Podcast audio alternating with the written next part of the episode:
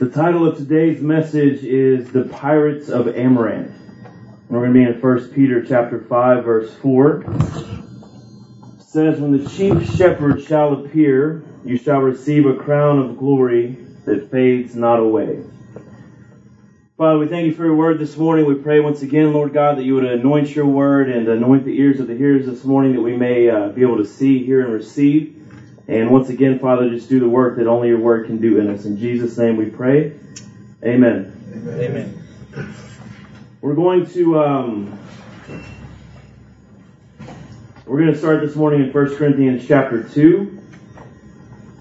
But before we get started, I want to tell you a little story um, about a a pirate uh, story that I saw played out and uh, it's probably one that we've all seen multiple times. It's something that I guess pirates used to do back in the day. I don't know know any pirates, but um, there was this uh, one one pirate in particular uh, on board a ship where, um, as pirates do, they were seeking out an island that had uh, treasure on it. And of course, to get to that island, to get to the treasure, they have the typical uh, treasure map. Uh, however, this treasure map was like a book and um, very, very detailed. Every page was necessary. But in particular, in the middle of the book, there was one page. Uh, once they got to a certain point, all they needed was this one page to um, to fulfill the quest. And uh, one of the guys on on board the ship uh, somehow figured this out and decided that he was going to rip this page out, uh, which ended up having part of a map, but also a lot of instructions on it uh, in order to sell it. Uh, point, I guess, being that um, he wasn't quite sure whether the treasure was going to be there when they actually got there, and he figured uh, a sure way to make uh, a couple of bucks out of it was to sell it to other people who had heard of it and, and were willing to take the risk that it would be there. So he uh, he had to figure out a way to smuggle this uh, this piece of paper onto land and to get it sold. And uh, by the time that he had found buyers, he actually ended up finding multiple buyers and committed to one group and then committed to another group. And uh, on the way to uh, this particular place where the ship was headed, of course, the captain of the ship and the crew figured out that a page was missing uh, out of their out of their treasure booklet, if you will. And uh, it was the uh, the necessary page, the most valuable page of the whole thing. And they uh, they searched the ship, they searched people that they suspected, and they couldn't find it. And they figured out the last minute when they got there who had actually taken the page, but at that point he had already disembarked from the ship and was on his way to try to find these buyers. Now, uh, he upset the two different groups because he had made both of them promises, and once they figured out that he wasn't fulfilling his word, um, they were both after him, and he wanted to try to negotiate between the two for the highest price, but they weren't really hearing it, and they just wanted that piece of paper, and now they were upset that he didn't he didn't come through with his word. So um, his life was in danger, and then of course the ship that he came off of, the the people that actually whose piece of paper that it was, um, they were following him, and they wanted to uh, do not nice things to him as well. And eventually, he got caught up in this uh, in this triad, if you will, uh, life and death type situation, and he figured the only possible way that he was going to come out of this thing alive is if he memorized all the instructions and all the details of this piece of paper and this map that he had in his hand and then destroyed it. So that by the time they caught him, which they did, there is no possible way that they could kill him because the only copy of those instructions and of that map that existed was in his mind. So he had potentially transferred, now this treasure was supposed to be upwards of $5 million worth, and this was way back when, so, I mean, multiply that by whatever inflation, and then 17 trillion dollars for Obama's debt, or whatever you have to do to, to figure out how much it would be worth nowadays. And, uh, and it was pretty valuable. So he had potentially shifted billions to trillions of dollars of value and wealth from one place to another place, in particular from uh, a, a parchment, a piece of paper, and, into his own life, where before he was running around with this piece of paper that was worth billions and trillions of dollars. That piece of paper now was completely worthless because it had been burned and destroyed. And by memorizing what was on that, he now became worth billions and trillions of dollars. So the transfer of value and the transfer of wealth from the paper to the man. 1 Corinthians chapter 2 verse 7 says that we speak the wisdom of God in a mystery, the hidden wisdom which God ordained before the world unto our glory. Everybody say hidden. Hidden. But we speak the wisdom of God in a mystery. So we have two uh, sort of ambiguous words here in mystery and hidden, speaking about the wisdom of God. We speak the wisdom of God in a mystery, even the hidden wisdom, which God ordained before the world unto our glory. I want to talk to you real quickly about the nature of glory. There's there's no more powerful, uh, no more amazing, and uh, no no word in the entire Bible itself that contains any more depth than the word glory. Uh, the word glory, as far as man is concerned, as far as God is concerned with man, according to the story of Moses, man is really only able to partake in just a portion of what glory really is. See, there's there's manifestation of God, there is the presence of God, and then there is the glory of God. The presence of God can fill a room, the presence of God can fill a building, the presence of God can fill the entire earth, but it is still less in magnitude than the glory of God. When the glory of God enters into a place, it can only enter in a little bit at a time.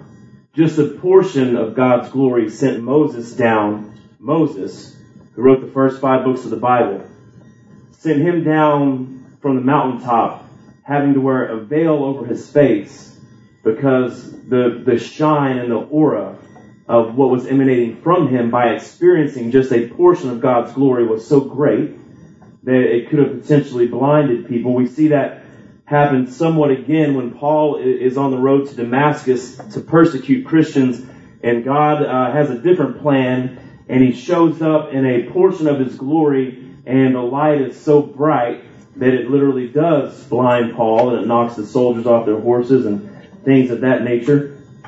So we see the glory of God is intense to the point where it is actually dangerous, although it is a good thing. 1 Corinthians 2 7, kind of understanding the nature of glory. Now this is, this is not necessarily talking about God's glory, but sort of the transfer of a portion of His glory unto us. We speak the wisdom of God in a mystery, even the hidden wisdom, which God ordained before the world unto our glory. What was ordained before the world unto our glory? God's wisdom, the nature of which is hidden and mysterious. 1 Peter chapter 3 verse 4. Actually, let's go to Proverbs 25 and 2 since we're talking about the nature of God's glory. Not only is it powerful, not only is it dangerous, but according to Proverbs chapter 25 verse number 2, it is the glory of God to conceal a matter. Everybody say hidden. Hidden. So we see a, an Old Testament verse that's kind of reiterating what we just read in, in the book of 1 Corinthians that uh, the nature of God's glory, it's wrapped up in wisdom and it is concealed in a mystery. So God's glory is not just on the surface waiting to be experienced for anybody that decides that day or that week that they're going to walk into a church building or have a Bible study or open up His Word or go into their prayer closet. God's glory is not a, a fickle thing that He that He lays out on a table for whosoever decides to walk in at any given point and give God some of their attention. Um, God is not um, He's not a girlfriend. He's not a boyfriend. He is not out. Uh, he is not out searching for love, despite what we saw at this at the singles thing. uh, he is not out. He is not out searching for love. He is not. Um, he is not feigning. He is. He is not so wanting. He is not so lonely. He is not so needy that he's willing to take the most valuable part of himself, the most vulnerable part of himself, if you will. I'm using that word, speaking as a man of God is is really not vulnerable, but you understand what I'm saying um, he's not willing to unveil that and disclose that just for whosoever decides to look in his direction or step in his direction. You don't even get to necessarily experience God's glory because you came up to an altar, got down on your hands and knees, and accepted Jesus Christ as your Lord and Savior. There could be an argument for uh, maybe participating in a portion of His glory, but you know there are there's a such thing as backsliding. There's a such thing as uh, as, as falsity in the kingdom of God as well. He so His glory is not again it is not just readily available. You can't just pick it up uh, for a prescribed uh, price. You can't decide that you know what at salvation, if I say this prayer, if I go to a, a, Billy Graham evangelistic meeting, and it's nothing against Billy Graham, I'm just trying to think of the best of the best. No matter where you go, there is no uh, there, there, there's no prescription. Once again, there's no set of directions to follow that can show you how to experience God's glory. It is hidden, it is concealed, and it is wrapped up in uh, in wisdom. Proverbs 25:2. The glory of God is the conceal a thing the honor of kings is to search a matter out. Now the Bible says in the New Testament that we are a, a kingdom of priests, that we are all priests and kings with God. So it is our honor to search out the concealed hidden wisdom of God. If you really think about that for a second, it might put a different spin on what you formerly have been introduced to or what you've formerly been taught the purpose of churches or the purpose of God's word is. It's sold to us so often uh, and so many times as kind of a, a moral code, um, sort of a, a, a um, an antiquated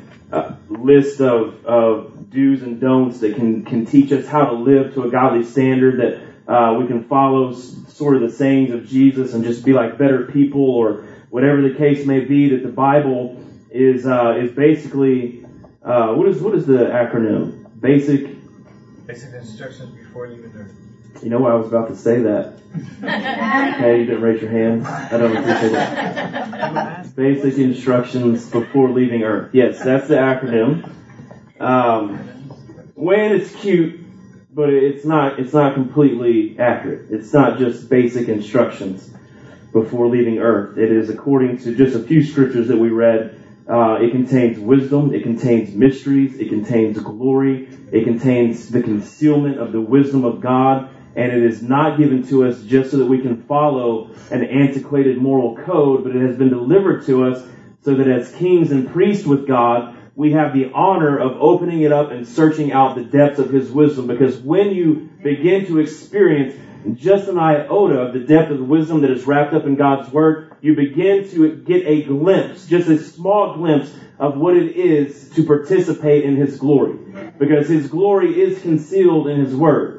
But concealed specifically means that it, it, it doesn't rest on the surface. So His glory is not that thou shalt not covet. His glory is not uh, that thou shalt not kill, thou shalt not steal. Uh, these, these things don't begin to unveil the glory of God. These things begin to unveil the character of God. But if you want to experience something beyond His character and you want to, you want to traverse into the realm of His glory, you've got to break beyond the surface of His Word, dive underneath, and find little bits of that concealed hidden wisdom of God. Now when you do this, it becomes much, much more than just a set of directions about what you should or shouldn't do that may or may not have had very much of an effect on your life or your friend's life or your family's life. Maybe it, maybe you're a Christian that, that is completely sold out to God, but you have a hard time witnessing and, and, and, showing other people why or convincing them as to as to how or they should do things or what they should do or getting them to come to church or listen to a podcast or open their Bible, whatever. Maybe it's, it's difficult because all that we have are sort of surface level understandings about that they've already learned when they were in Sunday school as a kid or Catholic school as a teenager or whatever it may be that may or may not be correct but if we dive just a little bit underneath the surface of what's sitting there, we can begin to drop little nuggets into people's lives, little little morsels, if you will, like like Hansel and Gretel. You need to see um, you need to see these little bits of breadcrumbs, and the Bible, of course, does say of itself that that is the hidden wisdom and manna of God and the bread from heaven. And if we can just show them sort of this trail, it can lead them back to their to their home or to their Father, if that makes sense. Let's go to uh, 1 Peter chapter 3 verse 4. But let it be the hidden man of the heart in that which is not corruptible, even the ornament of a meek and quiet spirit, which is in the sight of God of great price. Let's read that again. Let it be the hidden man of the heart. What that's talking about is the spirit. Let it be the hidden man of the heart. Everybody say hidden. Hidden. And that which is not corruptible, of a meek and quiet spirit, which is in the sight of God of great price. The hidden man of the heart is in the sight of God of great price. So there is something valuable about what should be hidden inside of us.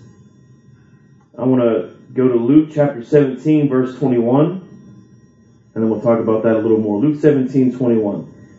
Neither shall they say, Lo here or lo there, for behold, the kingdom of God is within you.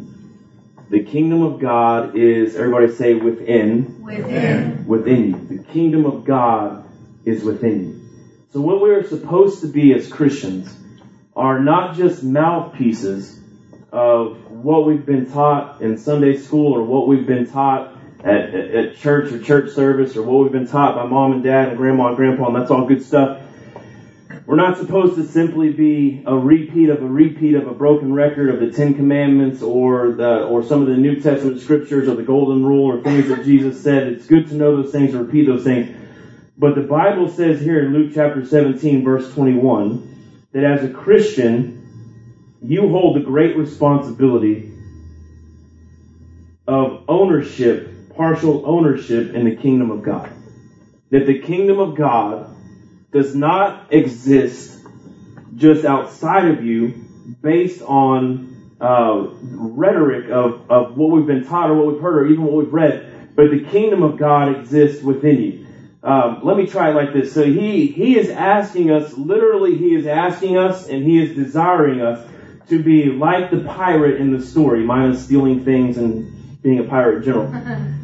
But he he is asking that we don't just run around, if you will, we don't just run around with the 17 trillion dollar treasure map that has instructions on it and has directions on it and can show people where to go. He doesn't want us to have that in our back pocket so we can pull it out at some time when really and truly what all that we're doing is seeking our own treasure and trying to find uh, the highest bidder, things of that nature, like that like that pirate himself was doing. I'll let you make the analogies in your own life, but he is not just really wanting us to run around with this thing in our back pocket. He's wanting us to sit down for a minute, take a real hard look at it as if our life depended on it, and get this thing from outside of us to inside of us, and then we can take the 17 trillion dollars, so to speak, whatever, throw it in the fire and it can be burned because we can understand that, you know what, we don't need to give people that piece of paper. We need to transfer the value of what's written on that thing to inside of us. So no longer is it just the value based on the black and white written ink of the Bible, but that value has been transferred onto me and you. These are the words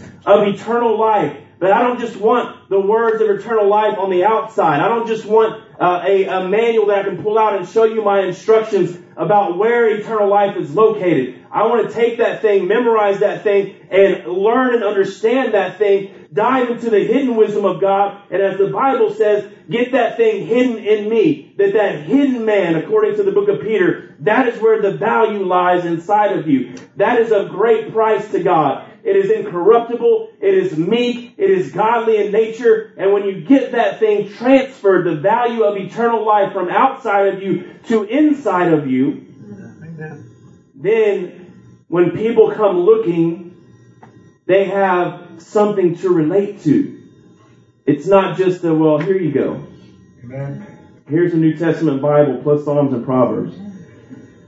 I've never understood why the Psalms and Proverbs.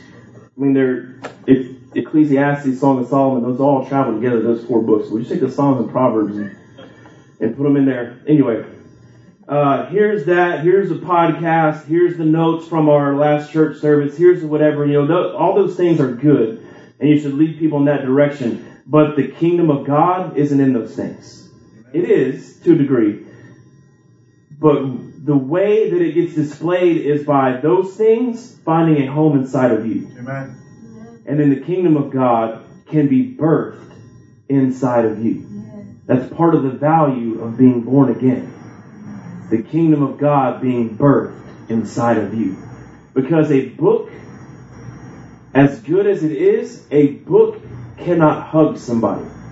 A book cannot walk up to a person, lay hands on them, and pray with them. A book can't open a door. A book can't pour into your life uh, whenever you're in need and you need you need help paying your rent. A book can't feed you physically. I mean, it can feed you spiritually, which is more important. I understand that, but you understand what I'm saying? The book doesn't walk around. The book doesn't talk. The book doesn't have hands. We are the body of Christ. When somebody walks into the church, it's not the Bible that makes them feel loved. Eventually, they'll feel the love of God from that, but God didn't say that this is His body. He said that we are His body. We are the body of Christ. We are the church. Because when we get those words in us, the value is transferred from paper. That's why it's the living word, right? Can I, can I go that direction? Can we make that? I mean, I know we like to just pull the, pick up the Bible and say that it is a living word of God, and I'm not going to cross theological swords and tell you that it is not a living word, but I've just seen a lot of people pick up this same book, have no desire to get to know God, but make a real catchy A&E or History Channel special out of it. And the information and the angle and the direction and the motivation is just way off. It's alive when it becomes alive in you. When it's transferred from physical manifestation to the flesh and blood hidden man.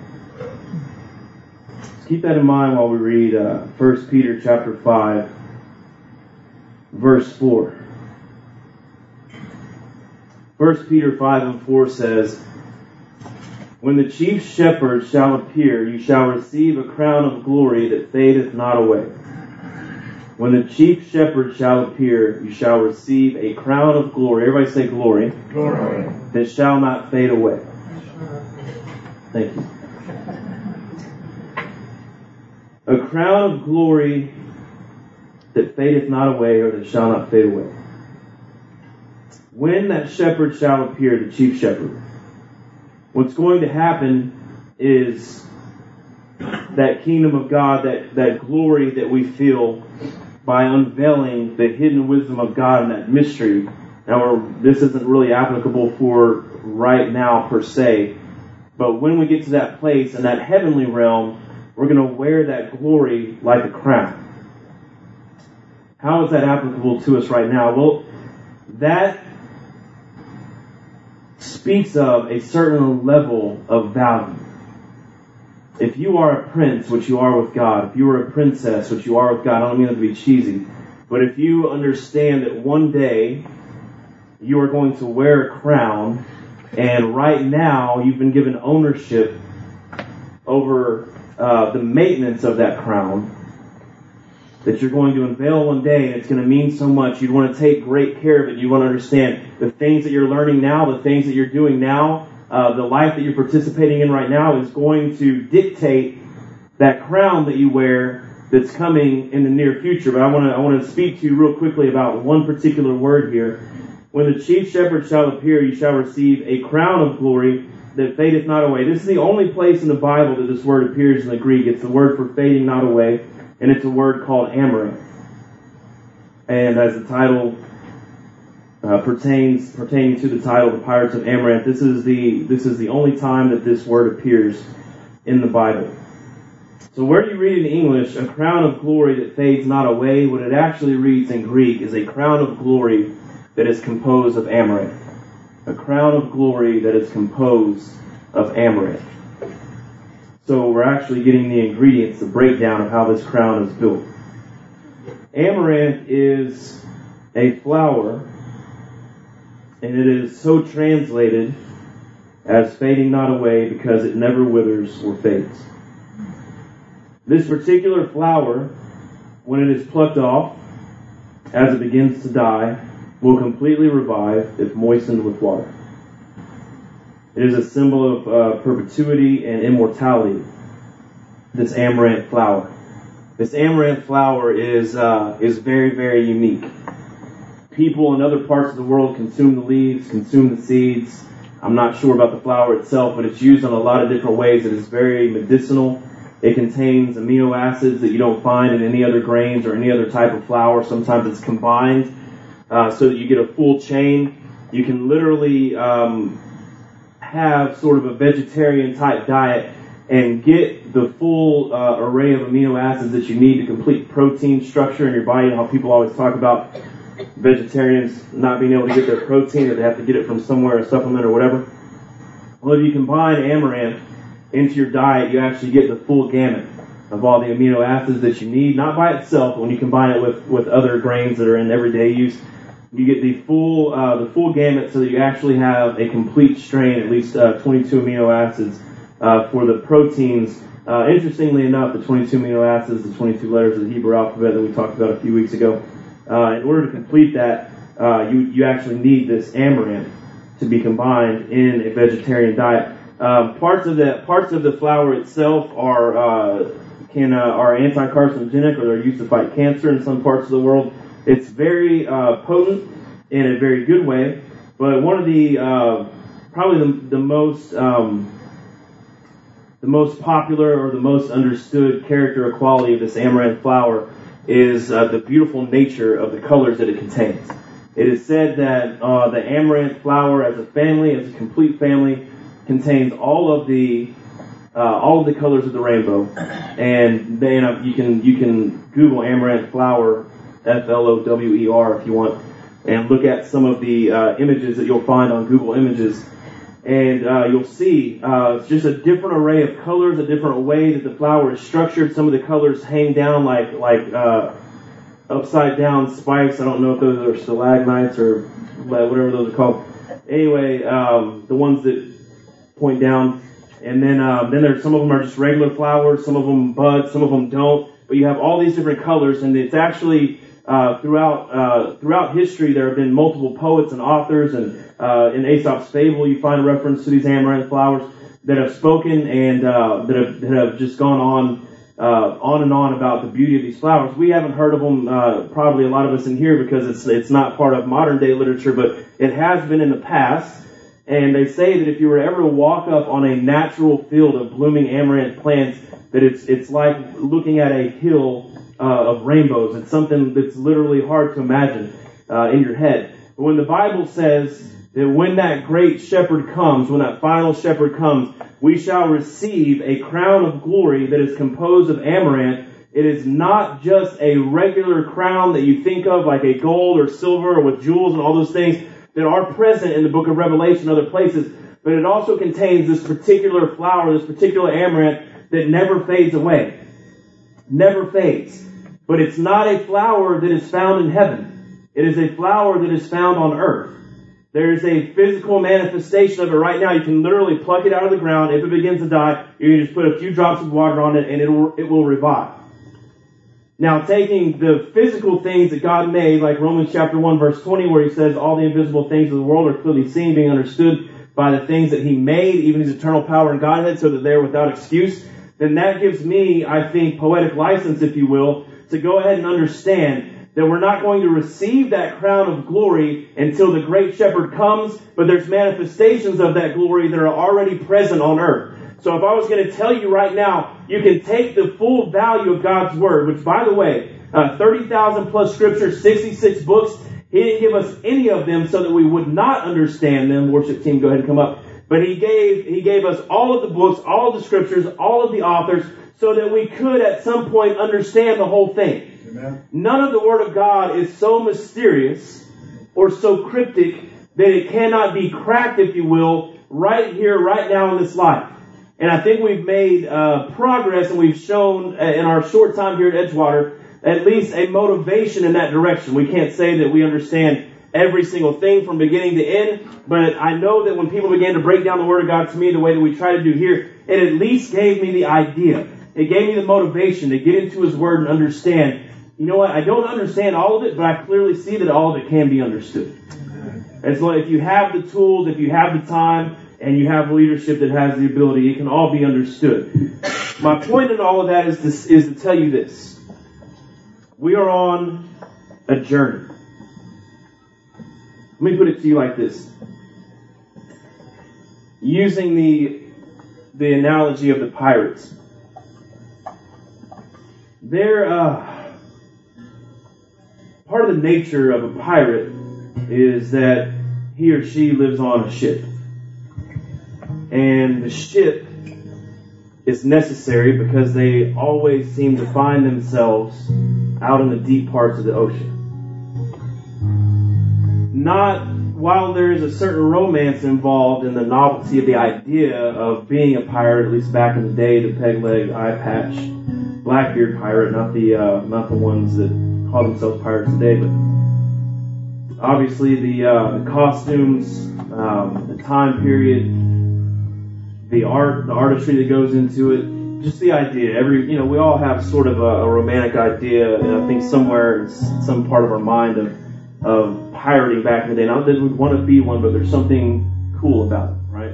So to speak. Another one. Anyway, uh, however cool it might have been, there weren't people filling out applications and waiting in line and just um, desiring with every bit of their heart to be uh, a pirate because it was a dangerous, dangerous life.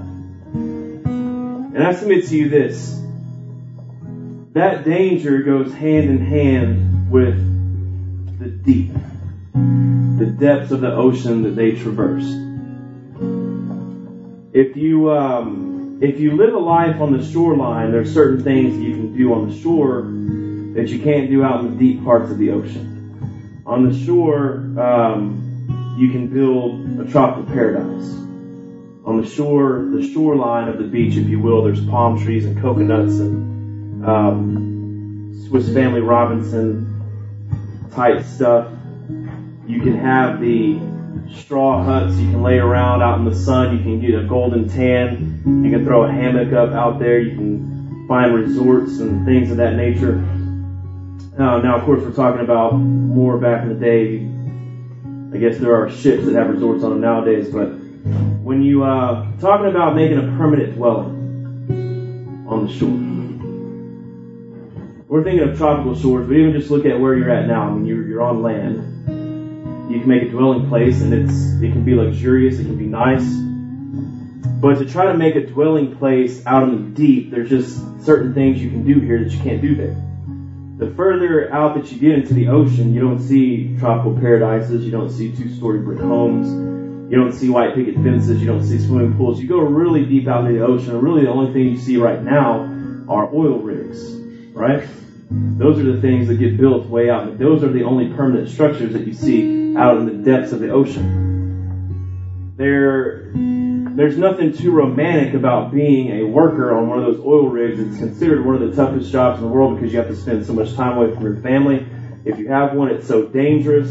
Um, there's all different types of things that can happen to you, uh, whether they end up being fatal or not. Just a real dangerous place to be. My point is, the deeper that you go, uh, the less people that you see wanting to be part of what's going on in the depths because out in the depths it's just a little more dangerous. There's just a little more sacrifice involved. Uh, there's just a few more rules that have to be established. Uh, there's certainly a payoff at the end of the day.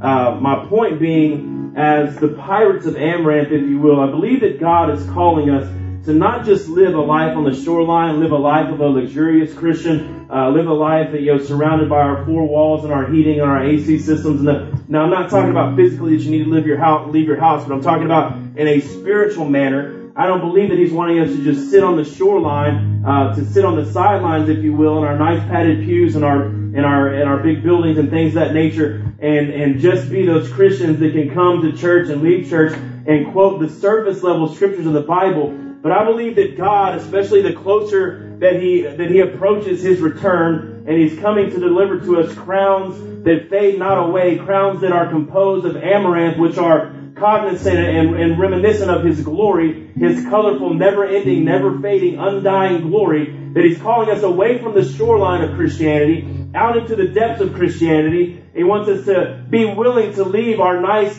comfortable home of Christianity, if you will, and traverse out into the depths on the ships, traverse out into the oil rigs, and it's a little bit more costly and it's a little bit more dangerous, but you have to decide. How long can you really survive living the Christian life on the shoreline? It's a little bit more safe but it's a lot less exciting. And I think a lot of the casualties that we find in the church are people that have been sold surface. Right? The bright smiles, the fluff, the John 3.16, the popular scriptures, the t-shirts, the bumper stickers, the fun groups, the big screens, the satellite preachers, the brief and and uh, friendly altar calls. It's it can be a dangerous thing to build a church where somebody in the back is allowed to have a message in tongues. Somebody in the front is allowed to have interpretation. Somebody over here is allowed to scream hallelujah when the Spirit of God is. Somebody over here is allowed to fall on their knees. Somebody over here is allowed to weep and cry out. That's not comfortable for everybody. That's not shoreline stuff. That's not brick walls and central air. That's sort of outside the bounds. That's going a little bit deeper and approaching church with the mentality of wanting to experience a little bit of God's glory. Almost everybody wants to experience His presence, uh, but it, it's not even easily defined within the body of Christ when we've experienced His presence and when we have not. I'm going to give you this idea. I'm not saying you can't survive without touching God's glory, but I'm telling you, you're going to want to survive a lot longer. You're going to want a lot more of God. You're going to believe in a lot more of what you read and hear and feel. And you're going to be able to walk a lot further and a lot closer to Him if you go ahead and make that decision and desire to be, if you will, a pirate of Amaranth, one that seeks His glory, who's willing to take that treasure map, burn it, and memorize it and know it so that there's a transfer of value from this into this, and you're willing to walk out and do your best to touch His glory, even if it means you have to wear a veil when you come back down the mountain because you're not as worried about everybody in the camp that wants to know why you're wearing a veil as you are about the fact that you got to experience God's glory. It's calling you away from the shoreline and into the deep. Maybe you've had a taste of Christianity before. Maybe you feel like you've only gotten a taste up to this point. What I want to encourage you to do through today's message is to get this word inside of you. Get it inside of you. Let it live inside of you. Don't build fences. Don't build boundaries. Try to listen for his voice and try to follow his lead and do what he asks you to do. You're going to meet resistance for sure, and not everyone's going to understand it, just like they didn't understand Moses when he came back down. But you're setting yourself up for being able to touch his glory again. And the only way to get further into it is to develop a taste for it, It's like practice makes perfect kind of thing. The more that you experience His glory, the further you can go in His glory. God is good, amen? Amen. Let's stand to our feet this morning.